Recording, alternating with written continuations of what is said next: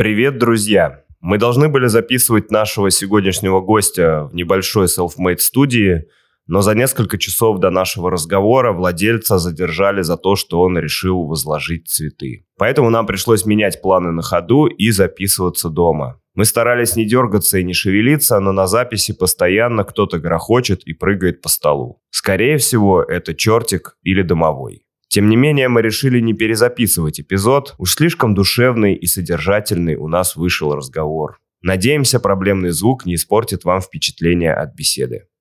Поехали.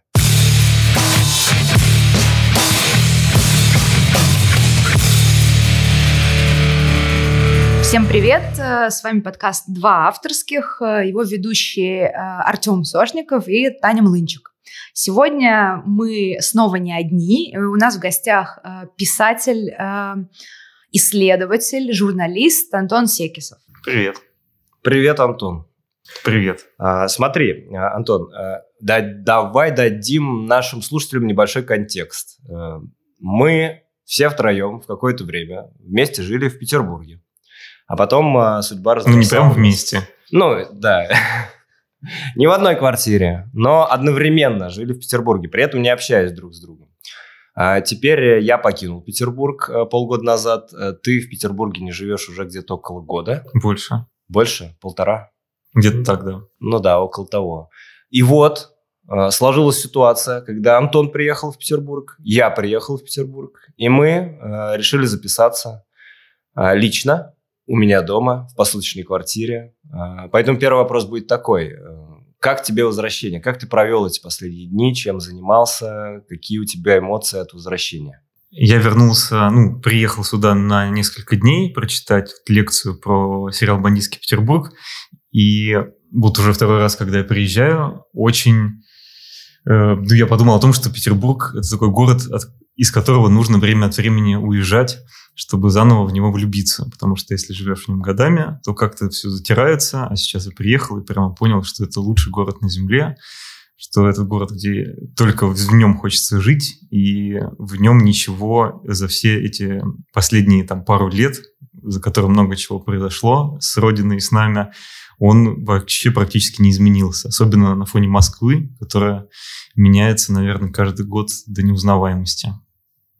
Я знаешь, о чем подумал, когда вернулся? У меня есть ощущение, оно достаточно странное, но все же, как будто бы город на меня обиделся и отвернулся. Вот я хожу, и мне кажется, что все здания стоят ко мне спиной. А, такой гордый город, который сказал, ну раз ты уехал, ну и, и пиздуй.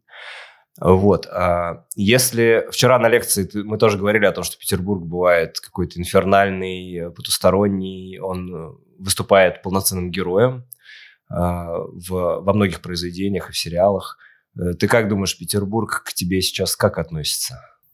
Ну вот он как будто делает все для того, чтобы я в него вернулся. Вот тогда было, когда я уезжал из него полтора года назад, было ощущение, что мы как такие, такая семейная пара, которая, в которой все друг другу поднадоели. То есть был самый, самый такой начальный у нас период отношений тоже тяжелый.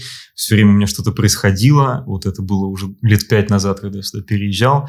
Тут э, вот как будто все было против меня, квартирные условия, никак не мог найти квартиру, все время были какие-то сумасшедшие соседи, все, все было, все валилось из рук, все было не так, все как-то рушились какие-то связи, и, и вообще преодолевал какое-то сопротивление все время, а потом как будто у нас все наладилось, и, но и потом как-то все как медленно угасало, и портилось. А, и вот я уехал и вернулся, и понял, что на самом деле как раз Петербург просто, видимо, меня то ли проверял, то ли сам понял, что я уехал, и он об этом пожалел, что со мной обращался недостаточно ласково. И сейчас как-то вот, вот второй раз приезжаю, и прямо очень у нас пока все хорошо с ним складывается какие вот у вас разные впечатления, потому что вот у тебя, Артем, такое, да, еще погода странная, вчера был плюс, был жуткий гололед сегодня, солнце, но все равно передвигаться сложно, а у тебя наоборот э, такое радостное. А в каких районах, вот мы сейчас находимся на Петроградской стороне, э, говорили о том, что ты здесь жил, в каких районах помимо Петроградской стороны жил, и жил ли ты в Коломне когда-нибудь? У меня вопрос, потому что я не так давно слушала комнату Вагинова, и, собственно, меня заинтересовало, проживал ли ты в этом районе? Или просто исследовал и писал? Просто исследовал. Я там много ходил, когда как раз придумал э, идею этого текста. Много ходил вот в районе канала Грибоедова и смотрел на людей. Ну, всегда меня просто притягивал этот район, потому что он такой диковатый, в то же время это самый, ну, не самый центр, но очень близко к центру, к такому туристическому, но при этом там никогда никого нет. Местные жители такие странные, загадочные всегда, и магазинов там нет, вообще ну, непонятно, куда люди ходят э, покупать еду и что они вообще там делают. То есть вот такой загадочный. Но, к сожалению, там никогда не был, не, в смысле не жил, а только бывал. А из других районов, ну, очень много где я жил, и на метро Достоевская, и на Чернышевская. Вот, наверное, если помимо Петроградской стороны, вот район Таврического сада, вот Смольный, вот это самые, наверное, любимые места. Просто я заметил, что, ну, это, наверное, такие объективные критерии, что вот мои самые любимые места в Петербурге, а это самые любимые места и у всех мещан, буржуа, и как бы просто объективные тут критерии, там, зеленые зоны, тихо, при этом центр, так что все, все любят эти районы, и я их люблю, вот я ненавижу Рубинштейна и все вот, э, вот окрестности Невского, это прям точно ни за какие деньги я бы там не стал жить, лучше уж на окраине. А вот, да, Чернышевская, наверное, самые, самые любимые там места. Есть мнение у людей. А, три раза его слышал и, честно говоря, думал так же сам, когда поехал с тобой знакомиться. Люди боятся с тобой знакомиться лично, потому что считают, что ты ультраинтеллектуальный человек и начитанный, и они не вывезут твой уровень. Да, при этом, как бы, когда с тобой начинаешь общаться, это Конечно, мнение растворяется. Нет, оно не опровергается, но ты, мне кажется, лишен снобизма абсолютно в своей начитанности, и даже, может быть, где-то ее преуменьшаешь, э, не выпячиваешь, точнее, вот так вот скажем. Ты сам вообще сталкивался с такой ситуацией, что люди вот боятся с тобой знакомиться и думают, что ты ультраинтеллектуальный человек, или, может быть, какие-то истории с этим были, или ты об этом не подозревал? Не, я сам всегда боюсь со всеми знакомиться. Поэтому мне даже такое в голову не могло прийти, что кто-то боится познакомиться со мной. Это вообще э, заставило бы мне пересмотреть всю мою жизнь. Ну, по крайней мере, последние годы. Нет такого, наверное, не могу себе представить, да и не уверен, что у меня какое-то есть интеллектуальное... Ну, то есть вот то, что ты сейчас говоришь, для меня это ну, странно слышать. Мне кажется, у меня есть, ну, много чего читал, но такое мне, мне кажется, узконаправленная начитанность, то есть не широко образованный человек, не фундаментально образованный, не как вот раньше были люди, которые свободно владеют э, древнегреческим, там, латынью. Вот э, нет, у меня же не классическое образование, а так самоучка, поэтому точно мне в голову не пришло кичиться, что я что-то там прочитал, что мало кто читал. Просто у меня читательские интересы такие очень специфические. Я всегда ищу какие-то странные странные вещи, избегаю того, что читают все, и поэтому могу просто произнести какие-то имена, которых мало кто знает, и поэтому кажется, что о, как вот он, как глубоко он погружен в контекст, хотя на самом деле я, наоборот, могу не знать чего-то, того, что знают все.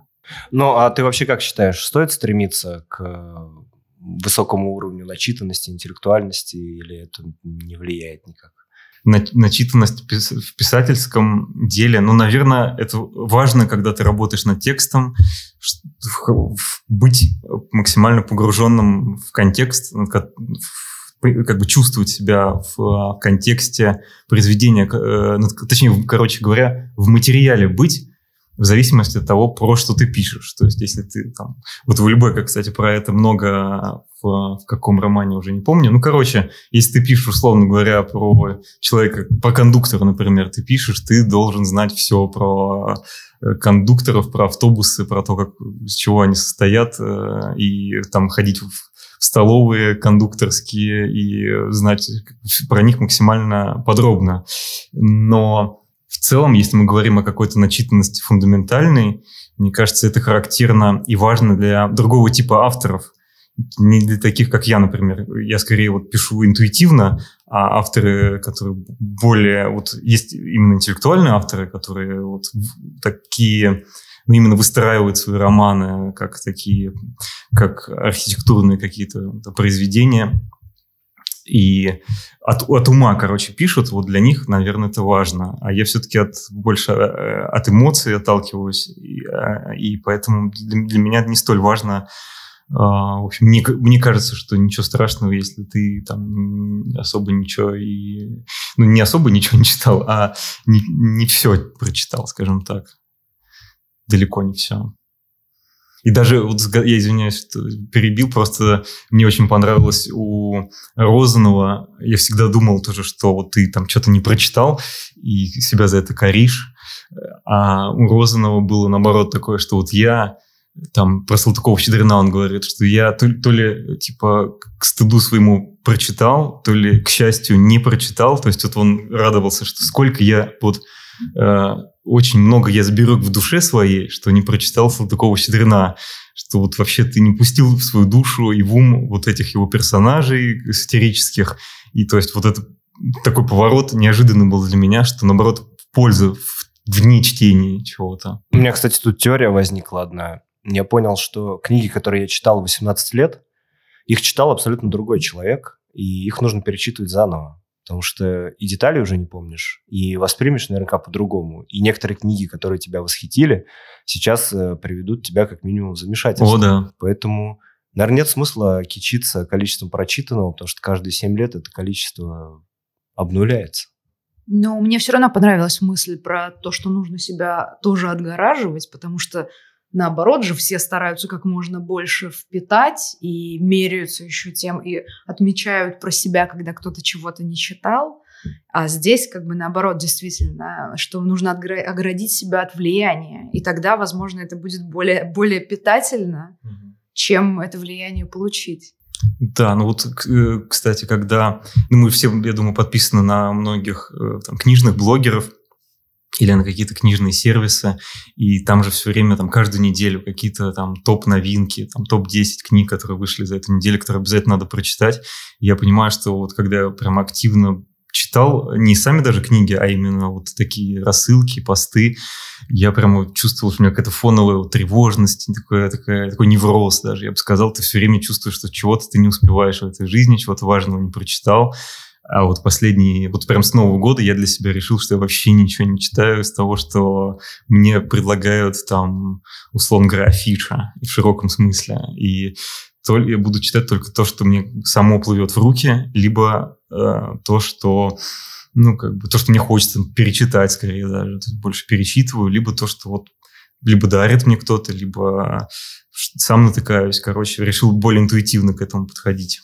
Такой вопрос. Вот э, у тебя довольно много э, поклонников э, твоих текстов, твоих работ разных. Они к тебе подходят. Много людей приходят на мероприятия, на твои презентации, на твои лекции и так далее.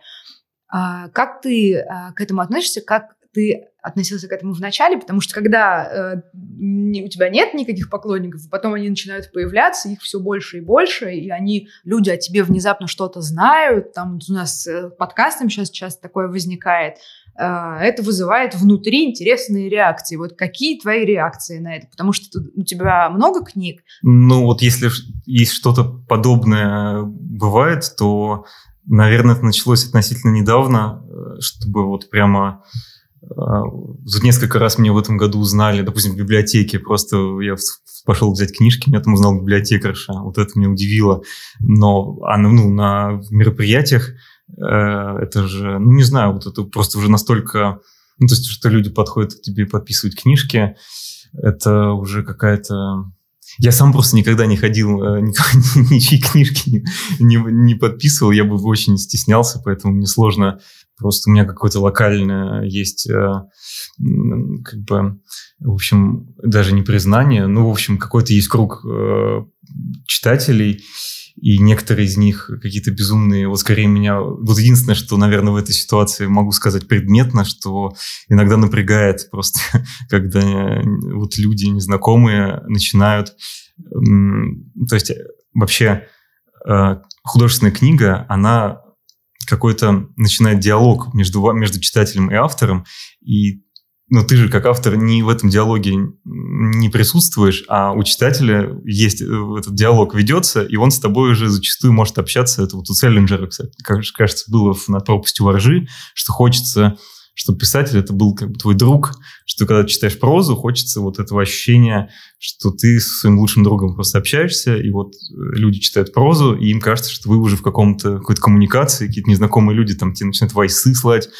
и это очень, э, ну, на, наверное, это на самом деле нормально, просто вот это меня немножко фрустрирует, когда незнакомые люди вот начинают как с тобой общаться, как будто вы знакомы. Это немножко... Потому что я очень мнительный человек, мне кажется, может быть, мы знакомы, а я на самом деле э, просто все упустил, и вообще какие-то у меня проблемы, может, с головой, с памятью. Вот, наверное, вот это единственное, что, о чем я э, вот в этой ситуации задумываюсь. Или когда читатели точнее, даже, может быть, не читатели, а просто вот незнакомые люди присылают свои тексты, чтобы ты прочитал, вот это тоже такую, в такую неловкую ситуацию ставят. Вот, вот эти вот такие моменты, наверное, вызывают. Но они очень редко происходят, на самом деле, там, может, раз в месяц или, ну, там, плюс-минус. А как бы, когда происходят какие-то публичные встречи, э, я просто, у меня все как в тумане, и даже я просто не, не, не, как будто во сне это все происходит, даже и не даю себе отчет, что, что, что происходит вообще. А, у тебя достаточно достаточно знаменитый круг друзей. А, макулатура, Леха Никонов, Максим Тесли. А, а, но я как-то понял, что я не знаю, многие не знают. А как вообще ты с ними познакомился, сдружился? Познакомился, мне кажется, через... Не кажется, а точно сейчас я вспомнил. Через Валеру Арапетяна. Э, вы, может быть, знаете, это петербургский писатель прекрасный. Он нас познакомил с Женей Алехиным, да, когда он приезжал в Петербург. Ой, он приезжал в Москву, а я жил тогда в Москве, Валера. И он сказал, что вам надо познакомиться с Женей Алехиным. А я уже к тому времени, я вообще никогда не слушал макулатуру в, ну, на тот момент. И ну, вообще рэп-музыку я и, и вообще, в принципе, современную музыку я слушал очень мало. И я его знал как писателя, который публиковался в толстых журналах. И мы с ним, да, как-то сдружились, и мне очень нравилось, я люблю андеграундные, всегда любил андеграундные издательства, андеграундные движи, и себя вот скорее вот всегда хотел видеть в, в каком-то андеграунде, и мне захотелось у него в издательстве опубликоваться. То есть я никогда не хотел там в Эксмо, в АСТ почему-то. Хотя это... Не, могу объяснить, почему, но это, наверное, отдельная тема. Вот. А, и в какой-то момент да, вот Женя опубликовал мою книжку в его издательстве Il Music. И уже, да, через Женю я познакомился с, ну, с Максимом, и с, э, ну, с Костей Спиранским, само собой, и с Лехой Никоновым, да. Вот все через... Все от Валерия Арпетяна началось. Переходя к литературе, ты как считаешь сам? Ты в жанре реализма работаешь? Вот это сложный, на самом деле, вопрос. Э, очень. Мне кажется, да. Ну, то есть, э, наверное, глобально не задумываюсь на эту тему. Просто э, есть некая, мне кажется, вот мне, я вы, стремлюсь, по крайней мере, выстраивать некую художественную реальность, которая соответствует моему представлению о реальности и ее описываю. То есть, как, насколько она... То есть, я вообще не, не очень верю в реальность, в то, что она объективна, и такой, мне скорее, слепсический э, склад. Э, и, наверное, вот реализм в таком... Вот, вот то, что есть писатели новые реалисты, вот это мне вообще максимально не близко. Хотя я очень люблю писателя Романа Сенчина, но в целом вот эту попытку такую, такую как бы бытописательств, бытопис, бытописательство, э, мне это вот очень не близко, наверное, просто сложно самому на себя какие-то ярлыки наклеивать, но, наверное, это не конвенциональный реализм, скажем так, но я это воспринимаю как, ре, как реализм. То есть я точно не бы не сказал, что я вот там типа магический реализм пишу или э, абсурдизм или там что-то такое. Нет, ну просто вот э, петербургский реализм, может быть, так, наверное. Ну, ну, в общем, сам себе как-то не, не навешал ярлыки, но понимаю, что это не э, каноничный реализм, то, что я описываю в текстах. Ну, у тебя в текстах много мистических элементов. Э, ты как, хотел бы меньше их использовать или наоборот, э, побольше и почаще добавлять э, вот, вот эти реалистические тексты какого-то потустороннего, загадочного, ми- мифологического, может быть? Вот опять же, у меня просто не рецептурная такая проза, то есть я не могу сказать, что вот щепотку еще мистики бы досыпать.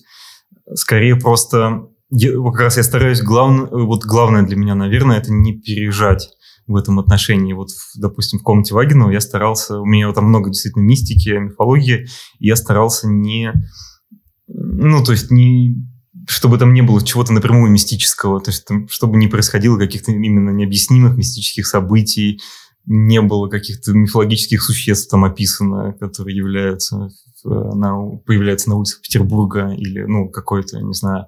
В общем, мне кажется, что вот я в этом смысле ориентируюсь на южную готику. Вот Фланри Коннор мне нравится, или там Труман Капота. У них есть почти всегда в текстах вот эта мистическая нотка, но там, насколько я помню, там нет ничего напрямую, никаких э, то есть там нет такого, чтобы Иисус явился, чтобы там ангелы появились, но при этом, но при этом всегда чувствуется второй пласт. То есть вот э, пытаюсь, э, наверное, создать ощущение у читателя, что, что есть вот некая вторая реальность, но только намеками, потому что когда ты напрямую пытаешься что-то такое описать, то это уже превращается в фэнтези для меня ну или, ну, короче, в жанровую такую литературу, хор, ужасов или фэнтези. Стараюсь этого избегать. Но это мистицизм в литературе, а у нас тут в Стане был разговор о том, что, знаешь, во времена тоталитарные, застойные, во времена безысходные, в русской культуре, в том числе в андеграундной культуре, начинает резко расцветать э, какой-то мистицизм, эзотерика, э, в принципе, Южинский кружок, да, и, в 20-х огромное количество каких-то орденов тамплиеров. А даже Роман Михайлов со своей теорией о том, что есть какие-то знаки и шифры, э, которые, раскрыв, э, ты начнешь воспринимать реальность немного иначе, он просто упал в благодатную почву, потому что рационально сейчас э, что-то объяснять уже как будто не имеет смысла, и ты начинаешь искать эм, смысл жизни в потустороннем. Э, вот ты начал искать, и вообще, как думаешь, нас ждет новый расцвет эзотерики? Думаю, что он уже присутствует, этот, э, ну, то есть уже расцвет э, состоялся и происходит. Мне сложно судить в этом плане по, по поводу других людей. Я просто всегда был по, по теме эзотерики двинут, и я просто в такой семье вырос. У меня как бы все в семье были, особенно папа, э, очень увлечен эзотерикой разного рода, алхимией, там мистикой, НЛО, перерождениями. Там он все, все время давал мне соответствующую литературу почитать. К нему в гости приходили там и говисты, и ну, дружил с разными сектантами, с разными просто... С, э, у него, он у колдуни там брал воду заряженную. И, в общем, я как-то всегда ну, вырос в этой атмосфере, там, на книжных полках. Но это, кстати, типичная такая история 80-х годов. Вот э, сотрудники НИИ, которые вот любят там э, всячески там изучать энергии, там НЛО, космопоиск, вот это все, вот этот мистицизм э, научных работников советских у, у папе был, ну я думаю, есть до сих пор в значительной степени присущ, и я в этой атмосфере всегда рос. Мне это всегда тоже было интересно, и сейчас сложно судить, больше этого стало или меньше. Мне кажется, у нас в литературе всегда, эм, то есть вот реализм э, был всегда таким явлением, скорее, маргинальным, и у нас всегда преобладали авторы. Насколько я слежу за литературным процессом, мне кажется, что реалисты всегда были в меньшинстве, такие настоящие. Как раз вот Роман Сенчин всегда жаловался, что сколько можно вот этого как фантасмагории, почему нельзя нормальную человеческую историю там написать про того же кондуктора или водителя автобуса или кого угодно, почему обязательно все это превращается в какую-то э, мастера Маргариту или там что-то такое. Вот. Так что, ну, наверное, меньше этого вряд ли станет, но этого всегда, мне кажется, было много в литературе нашей. А если мы за литературную сферу выйдем и посмотрим на более современные практики, Таро, дизайн человека, Конечно, астрология, это, ты вообще как интересуешься этой темой? Конкретно это нет, но ну, статистически я даже читал, что гораздо в последние все годы интерес к Таро, но это прямо даже, мне кажется, не нужно а, специально изучать. Таро, да, у меня же просто в боге тревоги про Таро есть. И да, я боюсь вообще Таро карт.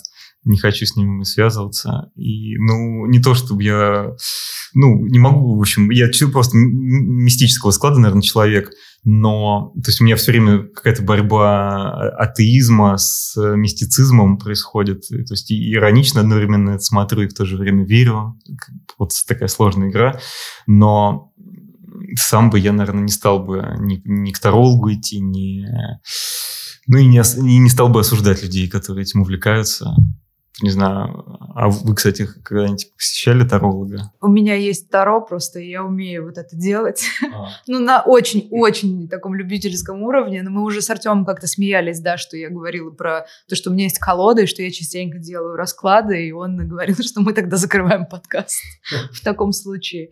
Но я, если честно, кучу к кому ходила, у меня тоже папа, именно папа, он увлечен но это тоже инженер-электрик, там он аспирант, вот это все, электроэнергетика, и он с самого начала, ну, то есть как бы вот он ходил каким-то эзотериком, он водил меня, он, например, сейчас последний там трансерфинг реальности. Он mm. попросил отвести его к татуировщику и набил себе татуху, когда ему было 58 лет, в виде маятника.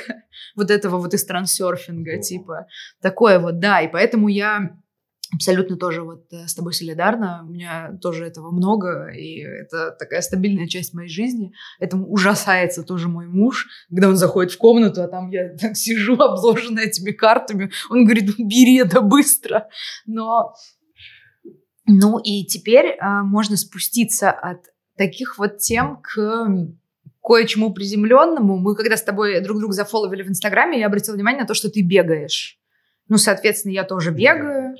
Да, и э, бег это такая большая часть моей жизни, и вот поэтому у меня вопрос, как ты начал бегать, э, что тебе это дает, ради чего ты бегаешь, были у тебя большие там половинки, там целые марафоны или интенции, и вообще как какие твои взаимоотношения с этим видом спорта? Угу. Сейчас я пытаюсь э, вспомнить, когда все это началось.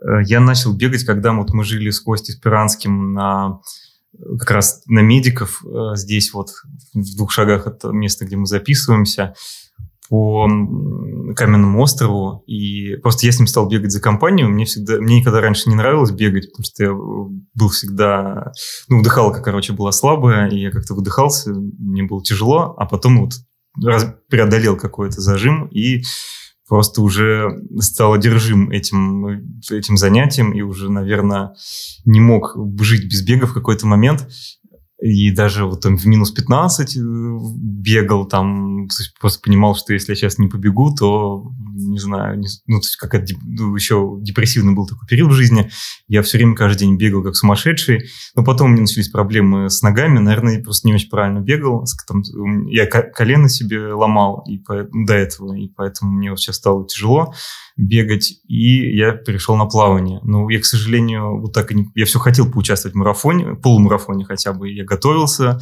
там питался правильно, несколько месяцев готовился. Но, видимо, из-за того, что обычно марафоны проходят утром, а я всегда бегаю вечером, и мне утром просто, я не могу бегать просто утром, и поэтому так из этого ничего не получилось. Я просто сейчас э, на, на плавание переключился. И еще важный момент, что во время пробежек я не могу ни о чем думать, а во время плав... Э, ну, когда я плаваю, я могу там обдумывать текст и потом возвращаюсь домой и сажусь его расписывать.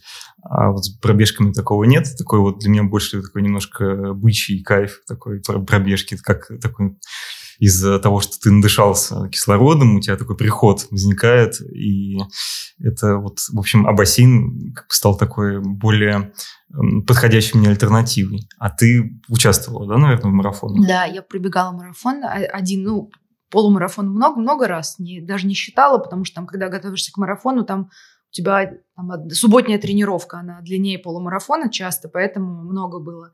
Да, и про вот это вот утро вечер, у меня тоже в основном я бегала вечером всегда или даже ночью. Mm-hmm. И потом, когда я стала готовиться к марафону, тренер стал заставлять половину пробегать по утрам. Потому что он сказал, что ну, марафон это утро, и просто ты не пробежишь, если ты, твое тело просто вот оно все, оно откажет. И он заставил это делать. И я теперь люблю даже больше утром. Хотя вечером легче. Вот, но я, да, пробегала, и у меня были даже мысли, вот, э, ну, из, у меня, мне кажется, есть какие-то раз, тексты про спорт, ну, про марафон, да, написать 42 рассказа как на каждый километр.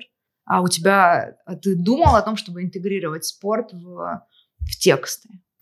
Как раз про пробежки думал. Ну, вот я читал, ты не читал Мураками книжку? Конечно, про, Вот. Ну да, мне очень понравилось, как он, и, и, наверное, единственная книжка Мураками, которую про прочитал до конца, хотя с уважением отношусь к этому автору. Вот, но так мне не удалось это как-то концептуализировать. Но мысли такие были, да, потому что бег в какой-то момент был важной частью жизни. Да, даже вот такой неотъемлемый. А утром просто, наверное, это такой ну, чрезмерный стресс для организма, и вот так и не смог то есть ты утром пробежал уже, и потом весь день ты просто вареный а ходишь. Вот, у меня все, я это сделала, и у меня все, день будет великолепный. Вот, ну, отлично, завидую, по-доброму. Ну вот я на тайский босс как раз ходил с утра. Там, по-моему, то ли в 8 утра, то ли в 9 утра у меня были занятия. На другом конце вообще Москвы я ездил каждый раз. И прям с кайфом. Вот как раз после этих занятий я прям весь следующий тебе надавали по лицу, и ты потом уже все, что с тобой произойдет дальше на работе, уже это как-то все вообще нерелевантно. И вот это легко давалось. А вот с бегом почему-то нет. Не знаю. Может быть, может быть, потому что я был моложе тогда разная, может, нагрузка, такой тип тоже. Там. Да. А тайский бокс, вот э, ты и, ну, я, естественно, из-за того, что мой муж тренер, я в, интегрирована в эту тему, и я даже боковой судья.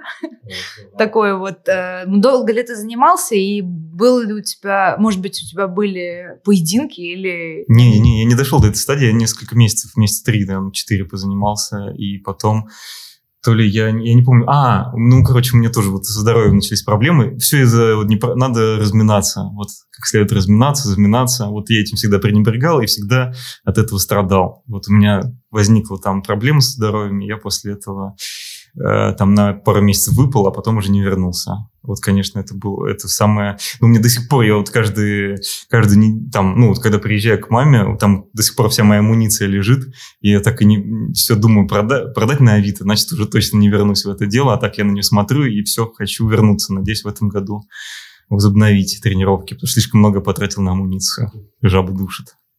А, ладно, что мы про спорт все, да про спорт есть тема противоположная это алкоголь. Что я заметил, Антон? Ты предпочитаешь крепкое. Есть ли этому причины? Просто нравится больше эффект от крепкого. И у меня, э, наверное, просто особенно в последние годы я стал очень прислушиваться к своему организму, и я просто понял, что ну, крепкий алкоголь, вот дистилляты, там все, что крепче 40 градусов, а, наилучшим образом на меня влияет, как я понял. И просто я становлюсь... Э, ну, то есть у меня нету, мне кажется, проблемы с алкоголем, как я, вот, по крайней мере, думал до недавнего времени.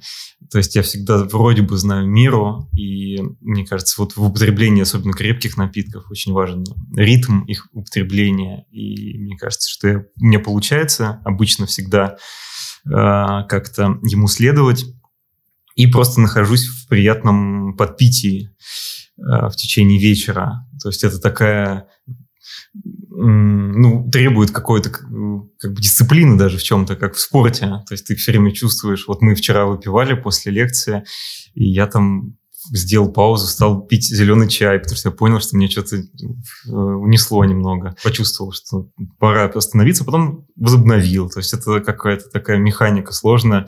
И я никогда не понимал людей, которые там вот чуть-чуть выпили и все, и они просто уже потом не могут там одеться э, и падают. Ну, то есть я, конечно, ни, ни в коем случае не осуждаю, у всех своя генетика и все такое прочее, но в общем, я просто не понимал никогда вот таких трагических отношений с алкоголем у людей, которые либо вот они не пьют, значит, вот э, для них это прям вот весь образ жизни меняется. Мне кажется, это я. А если пьют, то как бы это просто какое-то 24 на 7 оскотинивание. Э, вот, не знаю. Ну, у меня какое-то... Но при этом, в общем, последнее, последнее время я почувствовал, что надо все-таки вообще э, избавляться от алкоголя, потому что все равно возникает время от времени состояние, когда ты как-то утрачиваешь, в общем, а, вожжи, короче, отпускаешь, и нужно вообще... То есть это вот такая дьявольская ловушка, что ты можешь всегда контролировать. На самом деле, конечно, не всегда. Но в то же время, вот, например, был период, когда как раз вот я жил когда в переделке, но я решил вообще не буду пить, буду там пить эти, не, как же они, витамины для мозга называются, ежовый, ежовый гребенчатый я стал пить, там, типа, думал, сейчас я нейроны себе все восстановлю, и у меня просто фу, мысли полетят, я сейчас быстро напишу роман. И вообще ничего не, хорошего не случилось, сидел, ничего не, не мог написать, а тут стоило там как следует э, вот э, накидаться, то есть с точки зрения медицинской, э, то есть глупость, самоубийственный акт, ты как бы убиваешь клетки мозга, естественно, ты тупеешь, но как раз выпив, как бы выпив как следует, у меня, наоборот, какой-то щелчок раздался, и у меня родилось, родилось понимание, как писать текст дальше. То есть э, я понял, что совсем от алкоголя не избавиться, но вот в последнее время, в общем, думаю о том, что, конечно, лучше бы избавиться, но пока не понимаю, как. Наверное, это нужно, э, не знаю, к кому обращаться за этим. Кстати, я поддерживаю, я не пью полгода, и я думала, что сейчас я стану супер продуктивной, супер как бы все уже восстановилось, очистилось там и так далее, и нифига если честно. Ну, то есть нету никакой разницы. Там пью я там, два раза в месяц или я не пью шесть месяцев подряд. Ничего. То есть никакой смены не происходит. Может быть, конечно, я не знаю, там в более там, зрелом возрасте это будет как-то или в старости, но сейчас пока вообще ничего не поменялось, действительно. Я называю это метод Антона Секисова. Антон до публичных выступлений чуть-чуть выпивает, во время выступления поддерживает градус. Очень интересно узнать, когда ты начал практиковать этот вид э, поддержки во время каких-то лекций или презентаций. Продолжаешь э, ли так делать и планируешь ли вообще делать в будущем? Зачем тебе это?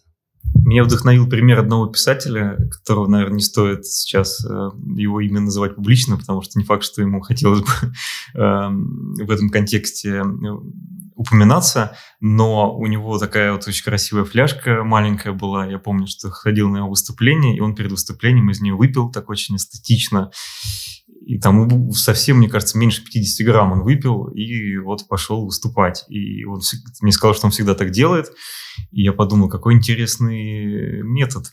Надо... Но это еще было давно-давно, да еще до того, как у меня самого были какие-либо публичные выступления, поэтому тут у меня даже не было сомнений никаких, что это нужно делать раз мой гуру э, так поступает, и действительно, ну, наверное, ты еще интуитивно как-то, просто ты, как в фильме еще по одной, где герои все время чуть-чуть поддерживают градус алкоголя в крови, но опять же, тут вот очень важен эм, ритм и темп употребления, а во время выступлений или во время каких-то больших застолий сложно э, его чувствовать. Иногда ты выходишь за рамки, и поэтому тут можно легко напиться, особенно вот когда лекции нужно читать. Вот если просто там, вот мы сейчас обсуждали там чтение, например. Чтение это, наверное, вообще можно э, себя не сдерживать. А если там лекцию ты читаешь на час-полтора, вот это, конечно, сложно. Тут, э, в общем, не, не, ну, пере, чуть-чуть перепьешь и все, и уже все может сломаться. Вот. Но не могу сказать, что у меня есть какие-то секреты на этот счет, просто интуитивно стараюсь. Если вот какая-то... Я просто человек тревожный, очень нервный, и мне нужно чуть притуплять это состояние. И э, если я чувствую, что меня захлестывает какая-то тревожность, э, не, не, ну, слишком нервным становлюсь, то лучше, я понимаю, что я лучше буду чуть-чуть пьянее, чем я буду слишком нервным, и я просто растеряюсь и убегу, заплачу. Лучше уж я буду просто нести колесицу пьяной, чем э, плакать и, ну, в общем, в туалете, пока меня ждут. А в целом публичные выступления, вот есть люди, которых это заряжает, ну, то есть, что это понятно, что это усилие практически для всех. А, а есть люди, которые, для которых это сплошное преодоление. То есть вот для меня, наверное, скорее это преодоление. А вот как у тебя? Для меня тоже преодоление, публичные выступления. Никогда от них кайф не получаю. То есть, скорее, ну, то есть я понимаю просто рационально, что нужно как-то это делать.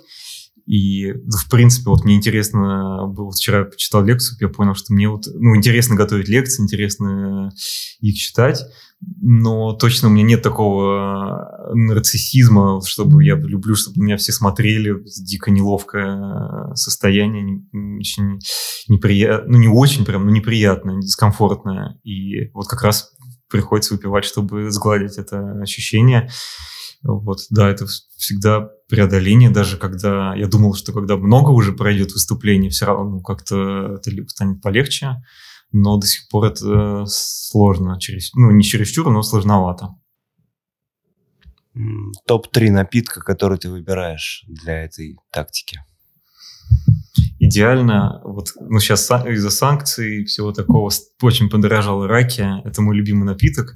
У меня очень серб, и он меня приучил к э, вот этому, к, к этому напитку, напитку богов. Э, просто раки это такой алкоголь, который э, он в тебя вводит, ну, ты делаешься болтливее, и хорошее настроение становится. И как раз вот для публичных выступлений, мне кажется, это оптимальный напиток небольших дозах, потому что он, чаще всего, если настоящая раки домашняя, то она крепче 40 градусов, иногда значительно крепче. И да, вот это, или вот чача вот такая тоже, если это домашняя, то, наверное, это самое оптимальное. Но тут тоже можно упустить момент и там выпить 50 грамм, начинает гореть лицо, там уши, и все просто тебя уносит 50 грамм. А, ну, вот это как бы на первом месте. Все остальное, там можно много называть напитков, но это будет уже сильно не то. Ну, вот коньяк кизлярский, там ну, вот дагестанские коньяки, вот э, что-нибудь такое. А все остальное, там уже, не знаю, что водка, что виски, что джин, это все уже так опционально. Главное, чтобы это было там крепость, короче, соблюдалась. Не могу не спросить про пиво. Не любишь пиво? Не, прям не, вообще не люблю. Даже летом просто вообще не напиток. Просто мне не нравится эффект, который он мне оказывает. Не нравится... Э, единственное, что мне нравится, это вот его ну, как бы то, что это long drink, короче, вот то, что ты можешь, э, мы это вот, кстати, вчера обсуждали, что это в незнакомой компании способ занять руки, и как-то вот все время быть в пределе, короче. Вот это единственное, наверное, от, от пива какой-то позитивный эффект. Все остальное это прямо... Когда они приглашают пивные заведения, я прям не могу скрыть разочарование и неодобрение такого досуга. И, в общем, приношу извинения, если кого-то это обидит. Я вспомнил автора, у которого много прозы про алкоголь, но, похоже, ни разу нет ни одной фразы про пиво. И это наш, один из наших фаворитов нашего подкаста, Мишель Вольбек. И ты его уже сегодня упоминал. А, расскажи, что ты у него читал, как к нему относишься? Все читал, очень люблю. Ну, вот это тот автор, который перечитываю. Как раз вот мы обсуждали про что читаем, что не читаем, вот из, особенно из новинок. Вот для меня гораздо важнее перечитать что-то, чем прочитать что-то новое. Как раз Ульбек из современных авторов, наверное, ну вот это точно из там двух-трех моих самых любимых.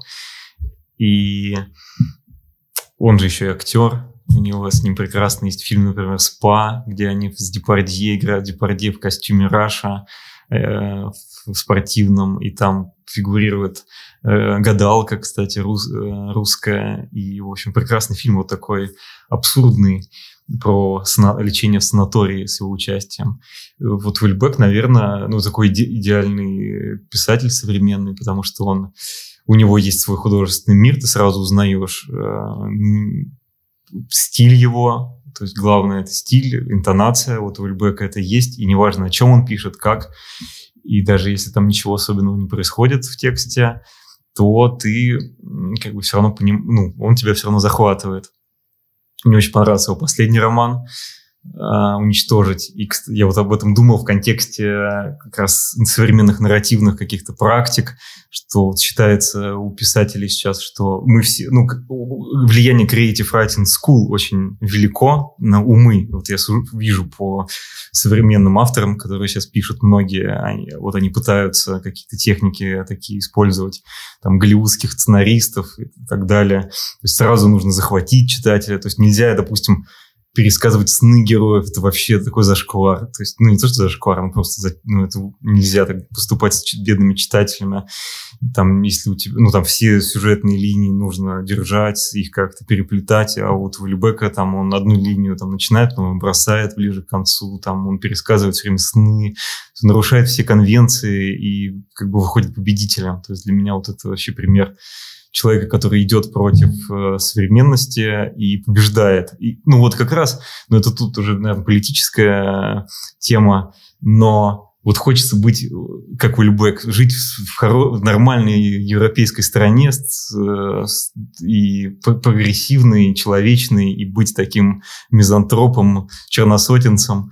Э, вот. А у нас в стране, к сожалению, если ты будешь таким, то это не очень хорошо будет выглядеть со стороны.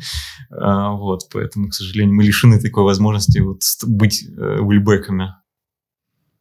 У нас в подкасте есть еще один безусловный фаворит. Роман Михайлов. Мы говорим о нем практически в каждом выпуске. А, и мы, мы, мы, мы, мы, мы, мы, бы могли, мы бы могли спросить у тебя про отношение к прозе Романа Михайлова, читал ли ты его, но есть немножко другой вопрос.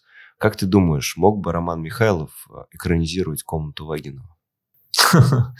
Интересный вопрос. Вот тут, ну, мне кажется, Роман Михайлов тот автор, который только свое э, может экранизировать, но такой сама, как бы вещь в себе, и без такого у него безотходное производство, короче. То, сам пишет, сам снимает.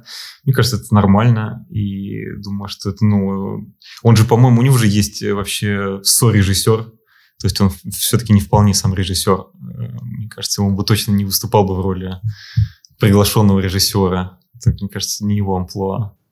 Но для Михайлова это мог быть вызов, снять не свое.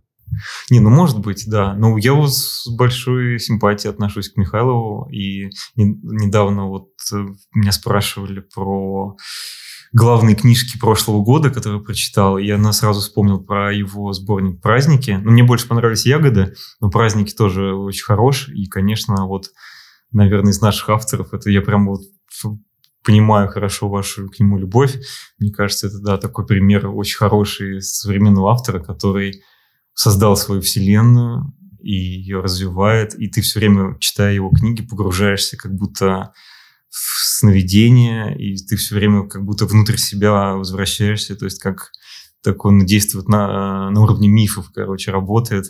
Это очень интересно и очень гипнотически у него тексты прямо вот их... Ну, не, не все тексты прямо так не заходят, но вот эти его сборники сказочные, прямо это волшебные тексты, какая-то в них есть колдовская, очевидно, составляющая. Они как-то за пределами литературы существуют. Каковы твои отношения вообще с современной литературой? Ну, то есть вот э, ну, я слышала, что ты говорил, что ты мало читаешь современную литературу, больше читаешь э, авторов из прошлого. Почему так?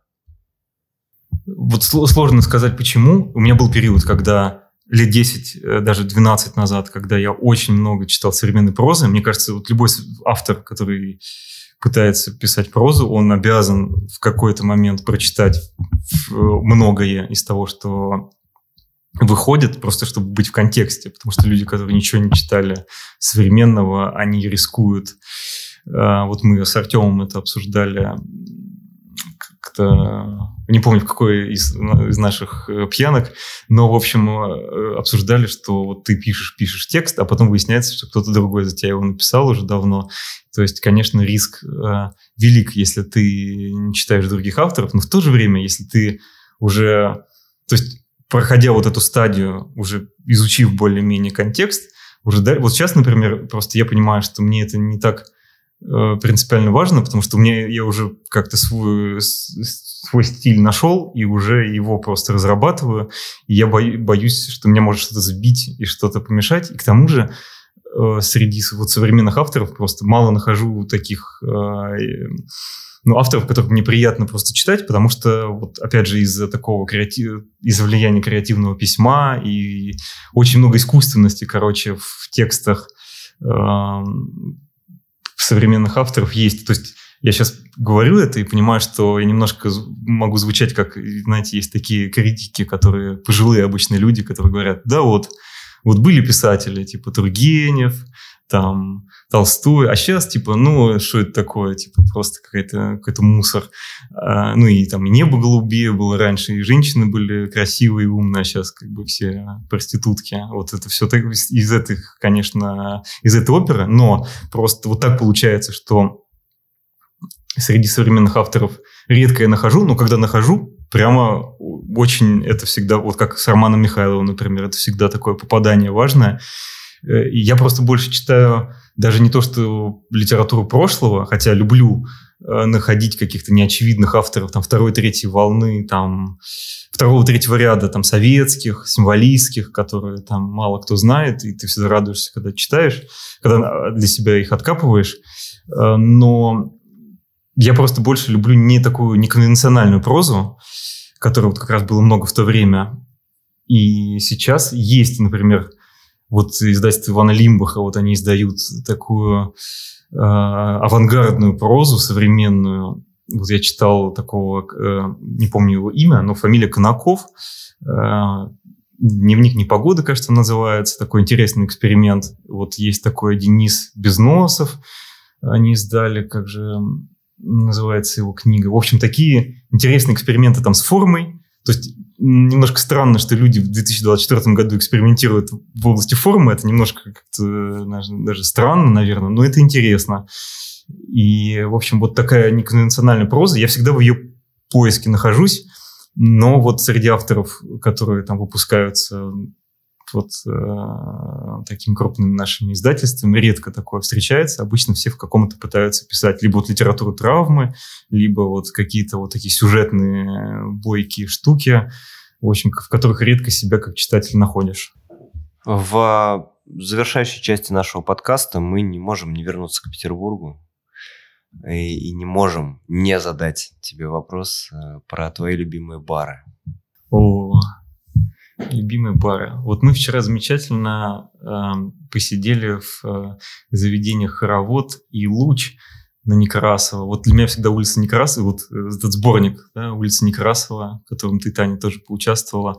Э, вот у меня всегда просто улица Некрасова ассоциировалась вот с той частью, вот где памятник Маяковскому, по-моему, даже на обложке изображен. В общем, вот эти там залив, хроники, вот эти толпы молодежи пьяные, москвичей, приехавших за приключениями. В общем, всегда это было э, таким, в общем, специфическим. В общем, как-то было не очень приятно. Я любил такие вот э, бары, которые там либо на Петроградской стороне, вот типа заведение «Снежинка» мне очень нравится. Такая вот феминная версия «Маяка», там очень похоже на маяк антуражем, но потому что там сидят э, дамы такие бальзаковского возраста и пьют настоечки такие сладкие, очень приятное место. Или, например, э, там Синичка есть тоже на Петроградской стороне, вот хорошее место. Но оно просто на, на, прямо на Каменноостровском проспекте, на, на проходе, там и в подвале. Не, не очень люблю подвалы. А так само место очень хорошее. И вот э, да, луч, луч хоровод, который открыл для себя только вчера, и сразу я могу их записать в, в лучшие заведения. А, ну вот залив ну, у меня тоже ассоциируется, несмотря на то, что это такое место очень э, попсовое и как бы все его знают и любят. Вот э, я там просто своей девушкой познакомился, с Ксюшей, и мы там э, впервые были, поэтому такой приятные всегда ассоциации вызывает. И Наверное, гусары вот мне очень нравятся. Может быть, вы там бывали на Фонтанке, переделанный продуктовый магазин. Там очень приятные дистилляты. И что еще? Да, наверное... А, вот Фиди Дичь тоже было неплохое место. Там э, вкусные шашлыки, там их готовят за 10-15 минут, и они, ощущение, как будто они вот прямо сейчас его и приготовили. И там я открыл для себя такое слово мацерата. Вы знаете? Ну, это как вот дистилляты, только называется мацерата. И там они такие прямо вкусные. И... Я не так и не понял. Ну, наверное, то же самое, просто другое название. Но там вот прямо душевно можно посидеть. Да, я гусара недавно вспоминала, я остановилась на светофоре на, перед Невским на Фонтанке, посмотрела так налево и вспомнила, как мы с Артемом летом прошлым или весной там сидели, и я так пила из красивого бокала какой-то розе. Подумала, блин, вот А сейчас я не пью, но еще не вечер, наступит лето, и мы снова там окажемся. Как же было хорошо. Я так смотрела через двойное стекло машины, стекло этого бывшего, бывшего магазина, где я раньше тоже часто бывала, потому что я ходила в бар Мишка, а, который там существовал, я не знаю, миллион лет рядом. Вот, и да, поэтому, конечно, ностальгически. Добавим в этот список бар Базин, где тусуются самые модные и актуальные писатели Петербурга.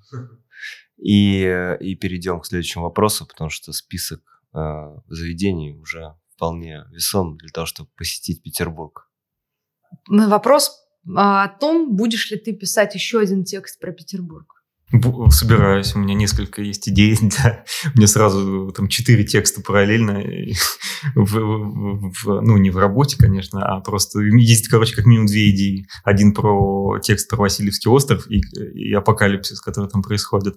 А, и еще есть про алкоголизм. Ну, просто хотел роман про Э, вот как раз про то, о чем мы с вами говорили, про опьянение, как такой ритуал.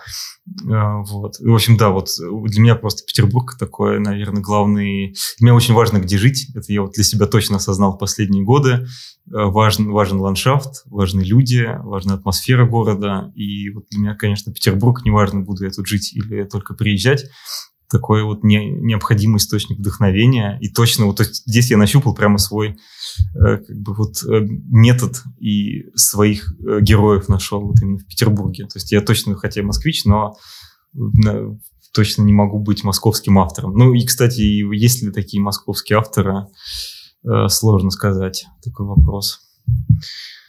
Сложный. Современные? Да вообще, ну вот есть петербургский текст, а московский текст это все-таки такое, мне кажется, натяжка. Ну да, я согласна. Ну вот «Мастер Маргарит» московский текст э, в чистом виде, как мне кажется, там уловлен дух Москвы, а когда какие-то еще тексты всплывают, я бы тут поспорил, ну там «Москва петушки», это не мос... ну, мне кажется, это не московский текст. Э, либо это слишком андеграундный текст, например, у Пригова есть текст э, про Москву, но его никто не читал особо. А Я вот... все, все равно читая «Москву петушки», представляю себе электричку с Финвана. Ну вот. Ну, тем более, там вообще дело же в электричке, а не в Москве. Там Москва-то, по сути, ее и нет. Там только упоминание, что Кремль, русский вокзал. Не, э, московский текст – это Сергей Минаев.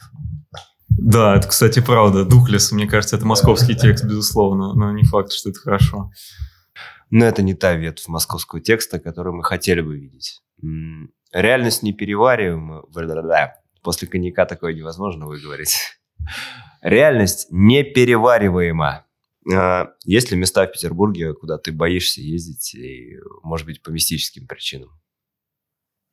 Наоборот, я всегда стремлюсь в такие места, которые стра- страшно поехать. Вот, например, вот всякие, вот прочитаю, э, там, допустим, когда был в Переделке, но прочитал, что там есть аномальная зона, сразу захотелось туда сходить, там, типа, ну, прочитал, что люди там Э, кто-то там погиб от сердечных, несколько человек погибли от сердечного приступа, кто-то просто потерялся, заблудился, ему не могли там найти. Сразу захотелось это место навестить. То есть у меня нет такого, что э, я туда приду и со мной что-то случится. Наоборот, хочется все время проверять реальность на прочность. Вот мы сейчас шли с а, Артемом, и у меня скользкие ботинки, тут сплошной каток, и я говорю, что я никогда не поскальзываюсь и не падаю. И прямо захотелось э, проверить, так это будет или нет. Так что как раз если место, э, которое кажется как бы таким страшным, сразу, наоборот, хочется его посетить.